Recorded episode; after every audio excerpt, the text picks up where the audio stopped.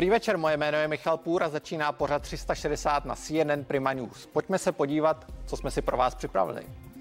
Ceny bytů už několik let prudce rostou. Experti hovoří o tom, že se v Česku málo staví. Změnit by to měl nový stavební zákon, který leží ve sněmovně. Ozývá se ovšem kritika, že jde příliš na ruku developerům. Dočkáme se ještě někdy poklesu cen nemovitostí? Budu se ptát ministryně pro místní rozvoj Kláry Dostálové a pražského primátora Zdeňka Hřiba. Izrael je opět ve střetu s palestinským hnutím Hamás. Po nepokojích v Jeruzalémě následovala raketová palba z pásma Gazy na izraelská města a tvrdá odpověď v podobě izraelských náletů. Je to jen další přestřelka, nebo vidíme zárodek většího konfliktu? Na to mi odpoví bývalý velvyslanec v Izraeli Tomáš Pojar. Francii stále hýbe otevřený dopis penzionovaných generálů, kteří varovali před občanskou válkou v zemi. Vadí jim zejména islamismus a násilí na předměstích velkých měst. Hrozí ve Francii vojenský převrat? Budu se ptát bývalého velvyslance ve Francii Petra Druláka a publicisty Mariána Kechlibara.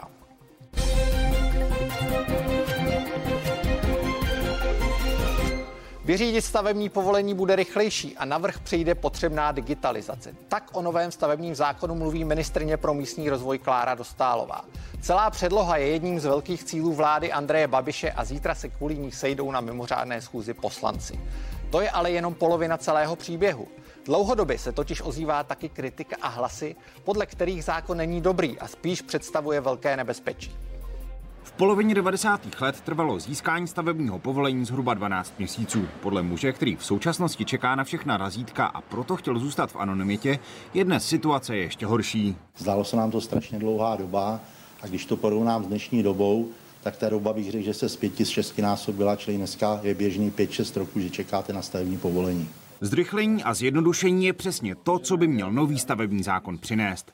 Dnes se musí všechna takzvaná kulatá razítka lidé vyběhat u několika různých úřadů. Vodohospodáře, hasiči, památkáře, hygiena, všechno si zajišťuje sám. V budoucnu by to mělo být tak, že doma prostě všechno v elektronické podobě požádáte stavební úřad. Tento systém by měl začít fungovat od července 2023. Tím se odstraní problémy, že my dnes množíme někdy 15, někdy 25 pare dokumentace, někdy daleko víc, která se roznáší. Novela stavebního zákona by také měla zrychlit výstavbu bytů. Tlačí na to, aby úřady dodržovaly lhůty. Dodržování lhůt ze strany státu, to je alfa omega. A pak samozřejmě je potřeba také říci, že se tady mluví jedno razítko, jedno povolení, jeden úřad do roka. Ale to se týká velkých složitých staveb. Právě vznik nového nejvyššího stavebního úřadu má sice na papíře řadu procesů zrychlit, ale kritikům se nelíbí, že bere část pravomocí obcím. My to říkáme od začátku, že by obce měly mít především tu kompetenci na začátku, což jsou územní plány a tam bohužel ten zákon vůbec nesměřuje. O stavební zákon svedou zákonodárci bitvu tuto středu na mimořádné schůzi Poslanecké sněmovny. Zde odložili to závěrečné hlasování minulý týden už dvakrát. Jako Bříha, CNN Prima News. Ve studiu je se mnou ministryně pro místní rozvoj za hnutí ANO Klára Dostálová, dobrý večer. Dobrý večer. A taky pražský primátor Zdeněk Hřib, dobrý večer. Dobrý večer. Já začnu u vás, paní ministryně.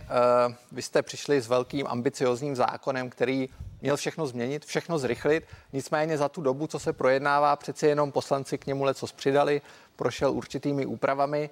Je to pořád ještě ten zákon, který má kompletně změnit situaci, nebo už se to zase trošku rozmělnilo a je to ten starý, dobrý poslanci upravený zákon? Tak já musím samozřejmě přiznat, že ten zákon prošel určitým vývojem, protože když si vemu, jakou verzi jsme poslali do mezirezortu, což se psal někdy listopad roku 2019, pak teda se udělala kompromisní dohoda se Svazem města obcí, ta se uskutečnila v lednu roku 2020.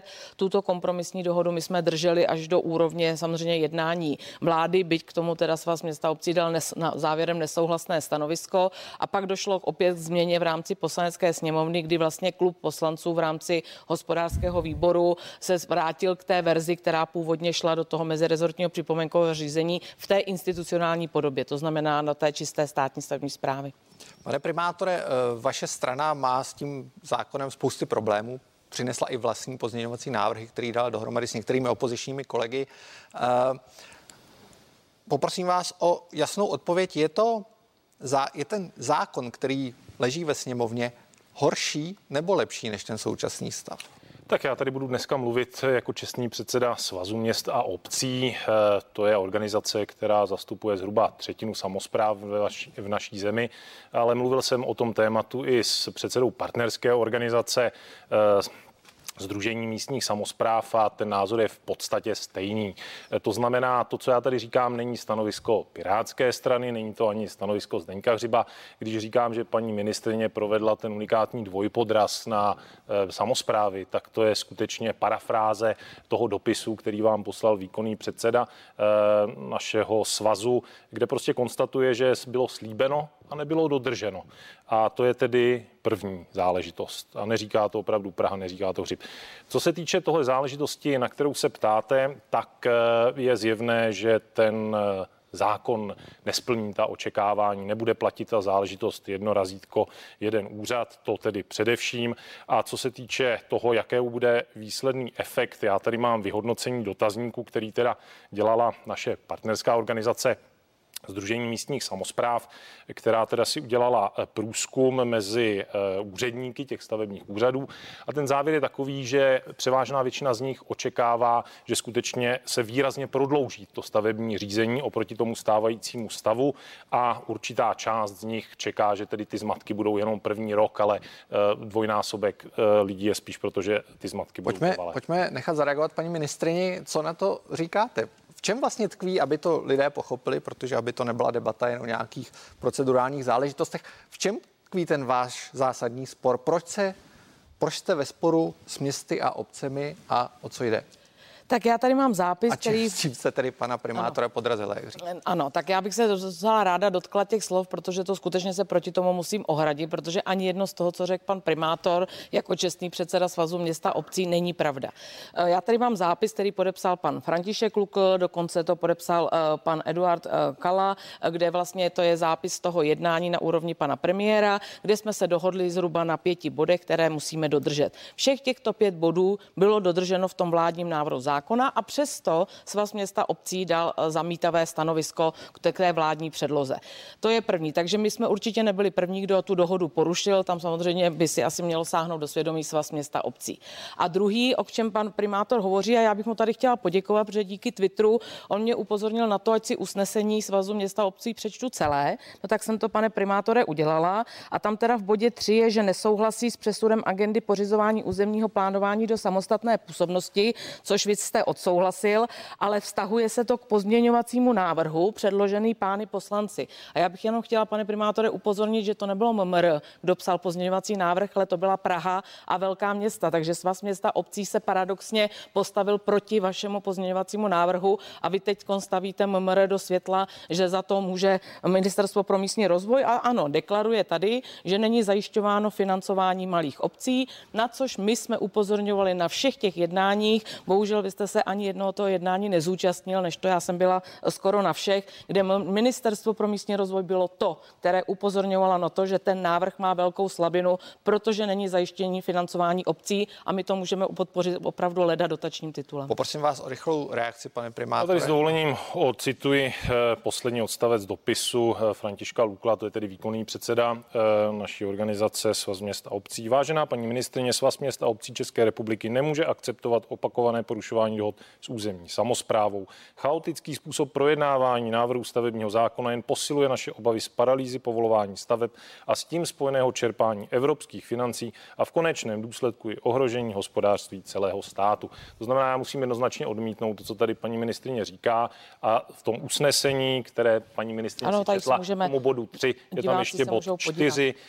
Předsednictvo Svazu města obcí konstatuje nedodržení dohody stran převodu územního plánování do samostatného. Ještě, já vás přeruším, ještě než se v tom diváci ztratí, tohle je hodně odborná debata. Je asi zajímá to hlavní, a ta otázka směřuje na vás, paní ministryně. Přece jenom Česká republika je na 157. místě ze 190 zemí v délce toho schvalovacího procesu stavebního povolení.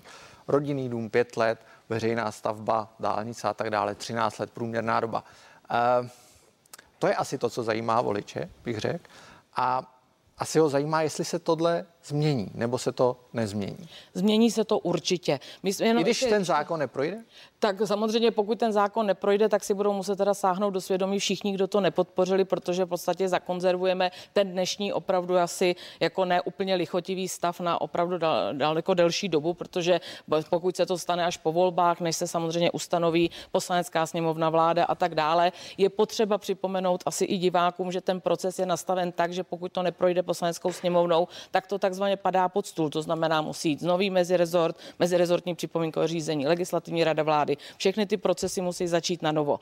A přitom my v podstatě nejsme v rozporu. Opozice, koalice v těch procesech, digitalizace a tak dále, ty pozměňovací návrhy jsou postavený na úplně stejným výjima institucionálního modelu. A omlouvám se, musím to doříct. To je o tom dodržování lhůt. A to je pro mě alfa omega. My přece chceme, aby stát vůči občanům dodržoval lhůty. Takže vy se bojíte toho, že pozměňovací návrhy, které navrhují obce, opozice a tak dále, povedou k tomu, že úředníci nebudou muset dodržovat ty lhůty, zatímco ten váš návrh povede k tomu, že je dodržovat budou. No ne, nebudou muset. Oni je nemohou dodržet, protože dneska úředníci se nemohou pomoct a už dneska se ty lhůty nedodržují. Pane primátore, hrozí, že když by prošel váš pozměňovací návrh nebo ten komplexní pozměňovací návrh, na kterém jste se podíleli, tak... Jo, já teda nevím přesně, o kterém návrhu teď paní ministryně mluví, protože ten vládní návrh, který připravovalo ministerstvo, ten spadl někam dávno pod stůl.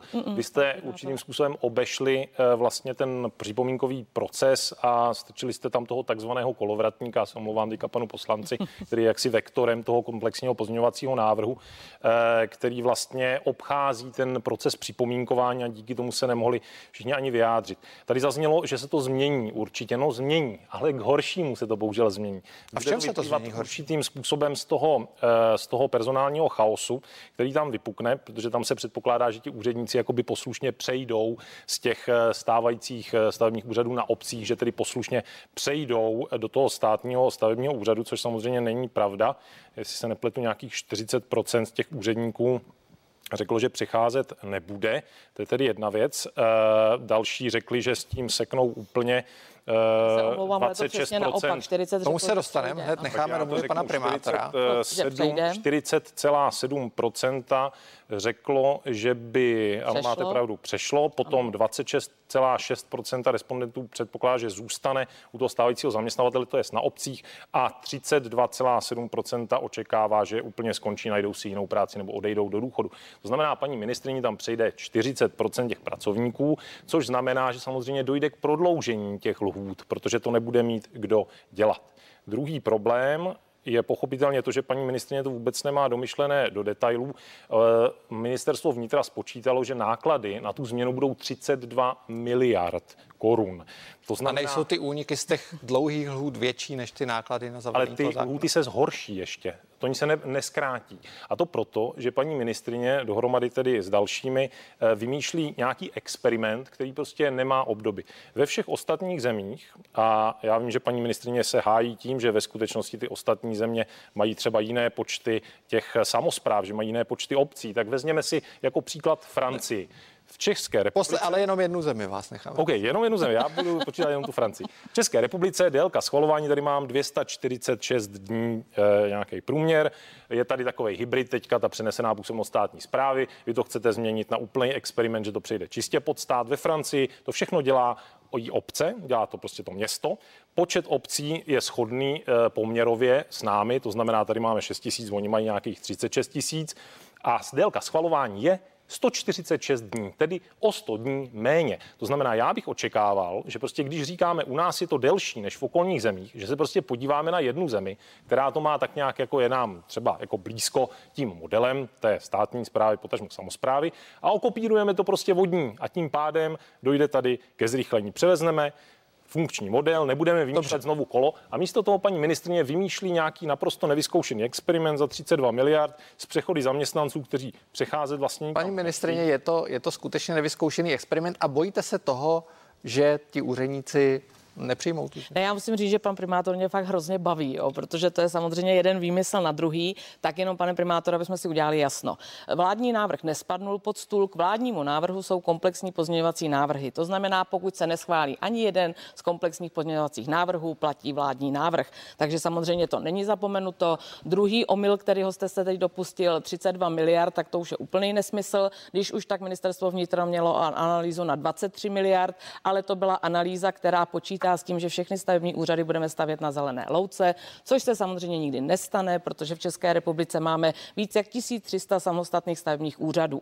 Analýzu, který vy jste si nechali udělat jako Svaz měst a obcí se Sdružením místních samospráv proti MMR, paradoxně vyšla velmi pozitivně pro MMR, protože zároveň s novým stavebním zákonem ubude zhruba 40% agendy, protože my skutečně zjednodušujeme to stavební řízení, tím pádem nebude potřeba tolik stavebních úředníků a my to odhadujeme z dnešních 13 na zhruba kolem 5 000. Takže pokud už dneska 40% úředníků je přesvědčeno, že přejde, tak pro nás je to velmi pozitivní zpráva. Takže to ten zbytek nepotřebujete? Ne, my protože šetříme tu agendu. My třeba, když já třeba hovořím s mnoha starosty, opravdu s mnoha, protože všichni starostové naopak chtějí, aby samozřejmě stavební úřad zůstal u nich v obci, ale oni říkají, že když si prostudovali ten stavební zákon, takže místo 4 lidí skutečně budou potřebovat 2, protože my zavádíme apelační principy, odstraňujeme ping-pong, zjednodušujeme vlastně tu formu podání a tak dále. Já myslím, že paní ministryně asi nemá úplně pravdu, protože vy přece říkáte nebo snažíte se tvrdit, že to je přece ten jeden úřad, jedno razítko, takže vlastně vy tvrdíte, že ve skutečnosti ty agendy, které jsou teď třeba na hygieně, že jakoby přejdou na ten stavební úřad, takže ty agendy na tom úřadě bude ve skutečnosti více, než co se týče toho, když je to teďka rozdělené. Ale já se strašně omlouvám, ale vy opravdu nejste v detailu, no. A druhá věc, samozřejmě to povede k personálnímu rozvatu těch hygien, což jsme si asi teďka řekli, nebo ukázali jasně, že to není možná úplně dobrý nápad. To znamená, když budou ti lidé přecházet, tak pochopitelně budou muset taky někde sedět. A problém je v tom, že ti starostové vás většinou nenechají ani sedět vlastně v těch stávajících prostorách. Jo? Z toho průzkumu tady vyšlo, že 65% vám ty prostory prostě neumožní převzít. To znamená, vy budete muset skutečně hledat nový nájem někde. To znamená vlastně ty peníze, které teď platí stát v rámci té přenesené působnosti a na které obce mohutně přispívají ještě ze svých vlastních peněz, tak ty budete muset platit znovu jako stát. To znamená, náklady státu se zvýší tady touhletou operací. Naprosto jednoznačně. OK, pojďme dál, posuneme to téma tak, trošku dopředu. Já trošičku musím říci, že samozřejmě ne, protože dneska stát platí 4 miliardy ročně obcím a ten model, tak jak je spočítán, bude stát 4,1 miliardy, ale to zároveň zvyšujeme platovou třídu a není pravda, že starostové nás tam nenechají. Naopak mě opravdu dnes a denně volají starostové, že samozřejmě jsou nám připraveni ty prostory poskytnout. Pojďme ještě na další téma. Vaše strana upozorňovala, že pokud ten stavební zákon neprojde v té navrhované variantě, tak přestane platit výjimka pro územní plány, což se týká Prahy, k tomu se hned dostaneme. Vy tvrdíte, že přestane platit výjimka pro územní plán, metropolitní plán Prahy, což je jakási obdoba nového územního plánu, ještě nevznikla, takže začnou platit pravidla pro stavby, co takzvaný intravilán, což je děsivé slovo, ale tak se to prostě jmenuje, z roku 1966. Vnímáte? Je to skutečně tak, že by Pražané stavěli nebo firmy stavěly podle... No bohužel je to skutečně tak, proto já vůbec nerozumím postoji, teď se omlouvám pirátské strany, to nemá nic společného se Svazem města obcí, který dal dokonce návrh na zamítnutí stavebního zákona, když my v tom stavebním zákoně Praze prodlužujeme tu lhůtu na metropolitní plán do roku 2025. A já nevím, zda pan primátor je v takovém detailu, aby věděl, v jakém stavu má metropolitní plán, ale jsou teprve u společného projednávání, je tam rozpor s životním prostředím, pravděpodobně požádají ministerstvo pro místní rozvoj mě o pomoc řešení rozporu. Zároveň ještě mají... Na čí stranu se překloní? Vždycky budu na straně samozřejmě municipalita Prahy. Tady já prostě bych chtěla jenom deklarovat, že my skutečně nejsme ti, kdo bojují proti Praze. Ale pane primátore, vás čeká ještě veřejné projednání. U toho prvního jste měli přes 30 000 připomínek. Je jasné, že se tolik očekává i u veřejného projednání. To prostě není možné stihnout do konce roku 2020. Pane primátore, nebojíte se tady té výtky, že byste stavěli podle pravidel z roku 66, což... Ne, to je nesmysl, to paní ministryně tomu asi nerozumí, ve skutečnosti to bude jinak, ale já musím říct... A jak to bude? Je nehezké, použijou se zurky, ale je nehezké... To znamená, že budete stavět podle krajských, to budou Pražané mít radost. Ty zurky vyskalujeme a neustále aktualizujeme. Co jsou to zurky, jenom aby děláci územního rozvoje kraje? Ale ten problém spočívá, je v územních plánech, ale ve skutečnosti úplně jiný, než jak tvrdí paní ministryně. A ten problém nemá jenom Praha, má ho třeba i Brno. A problém spočívá v tom, že vlastně tím, že se schválí ten komplexní pozměňovák, který paní ministryně tam tlačí, tak tím dojde k určitému resetu. To znamená, jak Praha, tak i Brno, kteří několik let, už a v tom situaci je celá řada dalších obcí mimochodem, kteří teď několik let třeba připravovali nový územní plán, v Praze se jmenuje metropolitní plán, tak budou moct začít úplně znovu, protože dojde jakoby k resetu. A celou tu práci dosavadní mohou vlastně zahodit a budou to dělat znovu, což byla věc, na kterou na té tiskové konferenci, kterou jsme měli minulý týden, upozorňoval zejména zástupce Brna. Takže to skutečně není tady o tom, že by Piráti něco a takhle, ale to, kdybych jako chtěl, tak se trefuju do toho, že není tak hezké od vás, že se tímhle způsobem haníte práci svojí předchůdkyně za ANO, mé předchůdkyně, která vlastně procesovala ten metropolitní plán, kde něco jako po tom opravujeme, ale to není opravdu nějaká stranická záležitost. Ten problém mají obce i další, nejenom Praha, ale přesně opačnej, než říká paní ministryně. To znamená, pokud bude schválen ten pozměňovák, který vy tlačíte, bez dalších, který tam jsou připravený od nás mimo jiné, tak, aby napravili tu vaši chybu, tak naopak vznikne ten problém. Pojďme jenom jednu dovětek. Blížíme se do konce. Jsou tam přechodná ustanovení, aby ten územní plán mohl fungovat a omlouvám se, jako Ministerstvo pro místní rozvoj územní plán Prahy to opravdu spolu nemá co dočinění. Paní Šlechtová s váma řešila stavební předpisy, tak jenom, aby jsme... Pojďme na to asi nejzásadnější, co trápí obyvatelstvo nebo voliče. Já rovnou přeskočím od vás, panu primátorovi. Ještě vaše strana má jako jedno z hlavních témat dostupnost bydlení. Byty v Praze jsou drahé, asi pro střední třídu. Není ten problém způsobený právě tím, že se nestaví? Že se staví málo? Je to součást toho problému, ten problém je mnohem komplexnější, teď ostatně vidíme. A jestli by se neměl posunout to schvalování trošku zrychlit? Jo, to samozřejmě ano. A ten problém je v tom, že ministerstvo na to jde úplně špatně. Jednak teda se snaží vymyslet znovu kolo, namísto toho, aby se podívalo na nějaký existující zahraniční model, a ten prostě převzalo.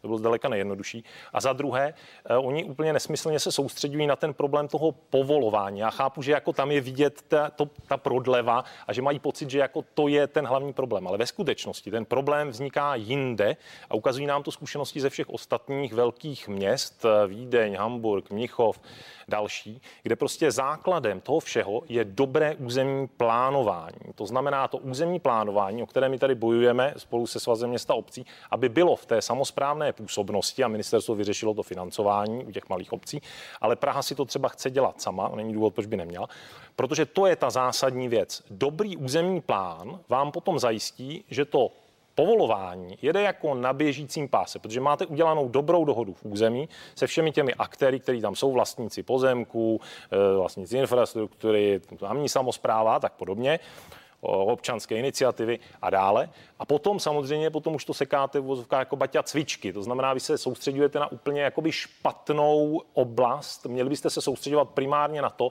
abyste dali více pravomocí obcí pro územní plánování. To jste nám slíbili a nakonec jste nás podrazili. Tak, já vám děkuji, musíme bohužel končit. Já vám řeknu jenom, že poslední plán a pozměňovací návrh dělala Praha, nikoliv MMR, takže vy jste to nevyřešili. Já jsem vám nabízela dotační tituly na to financování. Pane primátore, vy jste měli vymyslet, vám dali jasné stanovisko, vy jste měli vymyslet, jak si předáte peníze z jedné kapsy do druhé. Děkuji vám za účast. Chcete to dělat sami, tak si to budete muset i zaplatit. Děkuji vám za účast. Já věřím, že dospějete nakonec nějaké dohodě. Děkuji vám moc krát za účast, přeji hodně štěstí, hezký večer. Mějte se. Hezký večer, nashledanou. Strany izraelsko-palestinského konfliktu píšou jeho novou kapitolu. Co je za poslední eskalací napětí a jak to celé může skončit, řekneme už za chvíli.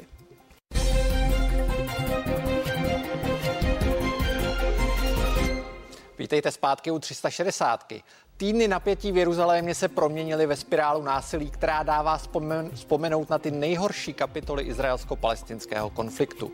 Na začátku byly střety palestinských demonstrantů s izraelskou policií. Následovalo pondělní ostřelování Izraele stovkami raket z pásma Gazy a pak tvrdá odpověď izraelského letectva, po které Palestinci počítají mrtvé. A dnes to samé naopak. Rakety Hamásu podle agentury Reuters zabily na jihu Izraele 2 ženy a mířily i na další části země.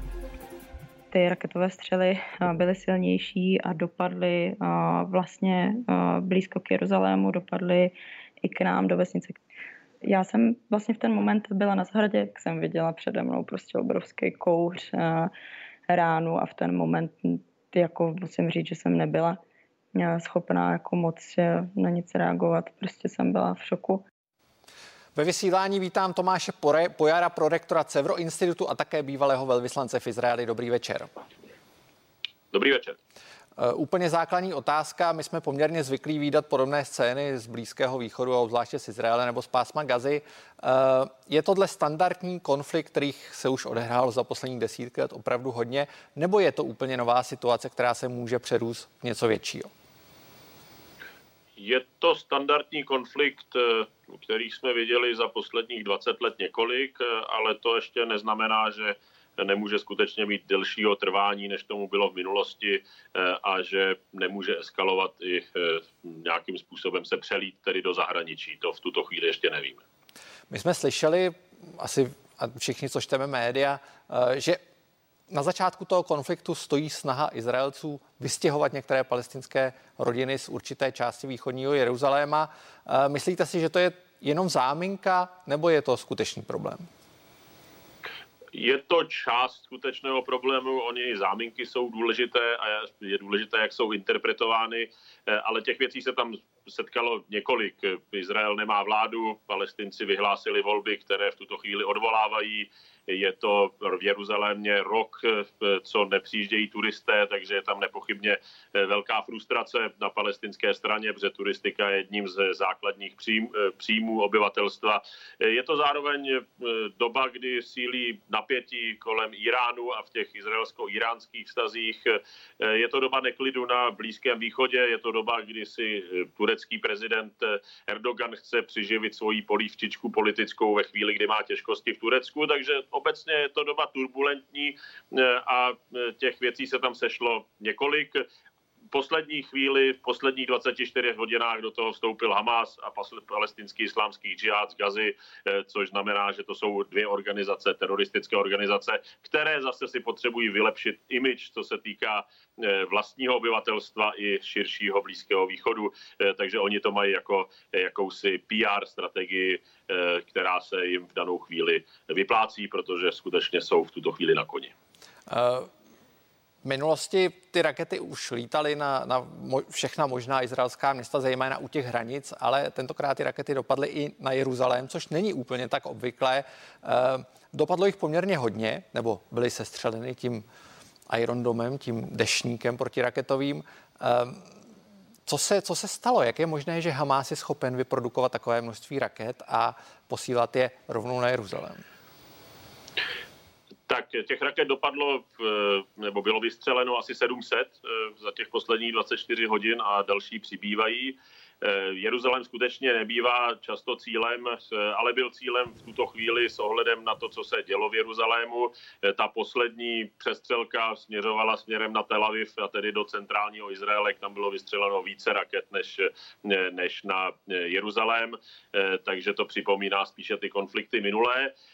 A palestinský islámský džihad, stejně jako Hamas, jsou teroristické organizace, které místo toho, aby se starali o vlastní obyvatelstvo, tak skutečně budují arzenál, pašují zbraně, budují arzenál vlastních raket, které nejsou přesné, ale dokáží jich vyprodukovat tisíce, dokáží jich vystřelit stovky zároveň a každým konfliktem se zlepšují, takže skutečně v tuto chvíli dostřelí dál a dostřelí ve velkém, větším množství, než tomu bylo v minulosti. minulosti, ale to vidíme, tento progres jejich schopností vidíme s každým konfliktem. Zároveň Izrael vylepšuje své vlastní schopnosti, takže dokáže většinu těch raket sestřelit, byť ten Iron Dome funguje skutečně na nějakých 87%. A když před hodinou bylo vystřeleno na Tel Aviv 130 raket s relativně dalekým doletem, tedy na nějakých 100 kilometrů, tak i když jich 15% nesestřelíte, tak jich skutečně nějakých 20 dopadne a to jsou rakety, které mají již pořádné nálože, aby někoho zabili nebo něco rozbili. Těch mrtvých na izraelské straně je již bohužel více než ony dvě zmiňované ženy, těch mrtvých přibývá. Vy jste zmínil, že Izrael nemá vládu, byly tam několikré volby v posledních opravdu několika málo letech či měsících. Včera jsme viděli záběry, nebo mnozí viděli záběry i na sociálních sítích hořícího cypřiše obrovského stromu před mešitou Al-Aqsa, který oslavovali ten požár, oslavovali příznivci takové té tvrdé izraelské linie, kteří se shromáždili u zdinářků, tedy pod tou chrámovou horou. Znamená to, že síly, které v Izraeli jsou proti tomu mírovému řešení situace, sílí? Do určité míry ano, těch, kteří bojují skutečně za eskalaci nebo jdou do té první linie, tak těch je naprostá menšina, to je fakt, ale samozřejmě nejsou to zanedbatelné skupiny, těch lidí je více a ve chvíli, kdy ta spirála násilí eskaluje na obou stranách, tak samozřejmě vidíte více lidí na té izraelské i na té palestinské straně, kteří se k nějakým radikálům přidávají, ale ty izraelské, na té izraelské straně jsou to demonstrace, na té palestinské straně pak je to spojeno s větším násilím a právě se vstupem těch teroristických organizací přímo na scénu, což se v tuto chvíli stalo zejména s ohledem na Gazu, ale těch útoků na Izraelce s ne raketami, ale jiným způsobem bylo zaznamenáno v posledních 24 hodinách více, a to v zásadě po celé zemi. Jak hodnotíte tu mezinárodní reakci? Protože už jste zmínil Turecko, které se samozřejmě postavilo na stranu Palestinců. Evropská unie vyzvala k určité obezřetnosti, Spojené státy to samé, k deeskalaci toho konfliktu. Jak hodnotíte českou pozici? Nemělo by Česká republika také vyjádřit nějakou svou pozici? Já to říkám, protože jste v minulosti kritizoval dopis zejména sociálně demokratických politiků, který byl poměrně kritický k Izraeli. Tak já jsem dneska viděl tweet ministra Kulhánka, který se zastal Izraele, respektive řekl, že toto je nepřijatelné, aby byla země bombardována, takže já v tuto chvíli si nemyslím, že by Česká republika nějakým způsobem vybočovala na špatné straně, ale faktem je, že ze světa chodí takové rady, které by pro Izrael většinou znamenaly, že by byl zničen, nikoli že se může bránit, a Izrael se v tuto chvíli potřebuje bránit. Děkuju moc za účast a mějte hezký večer, hodně štěstí. Ještě nekončíme. Ještě nekončíme. V druhé části dnešní 360 se podíváme na události ve Francii, kde se opět sklonují pojmy jako vojenský puč nebo občanská válka. Proč? A jak to celé může skončit? Za chvíli vám to řeknu, ale nejdřív zprávy v 9.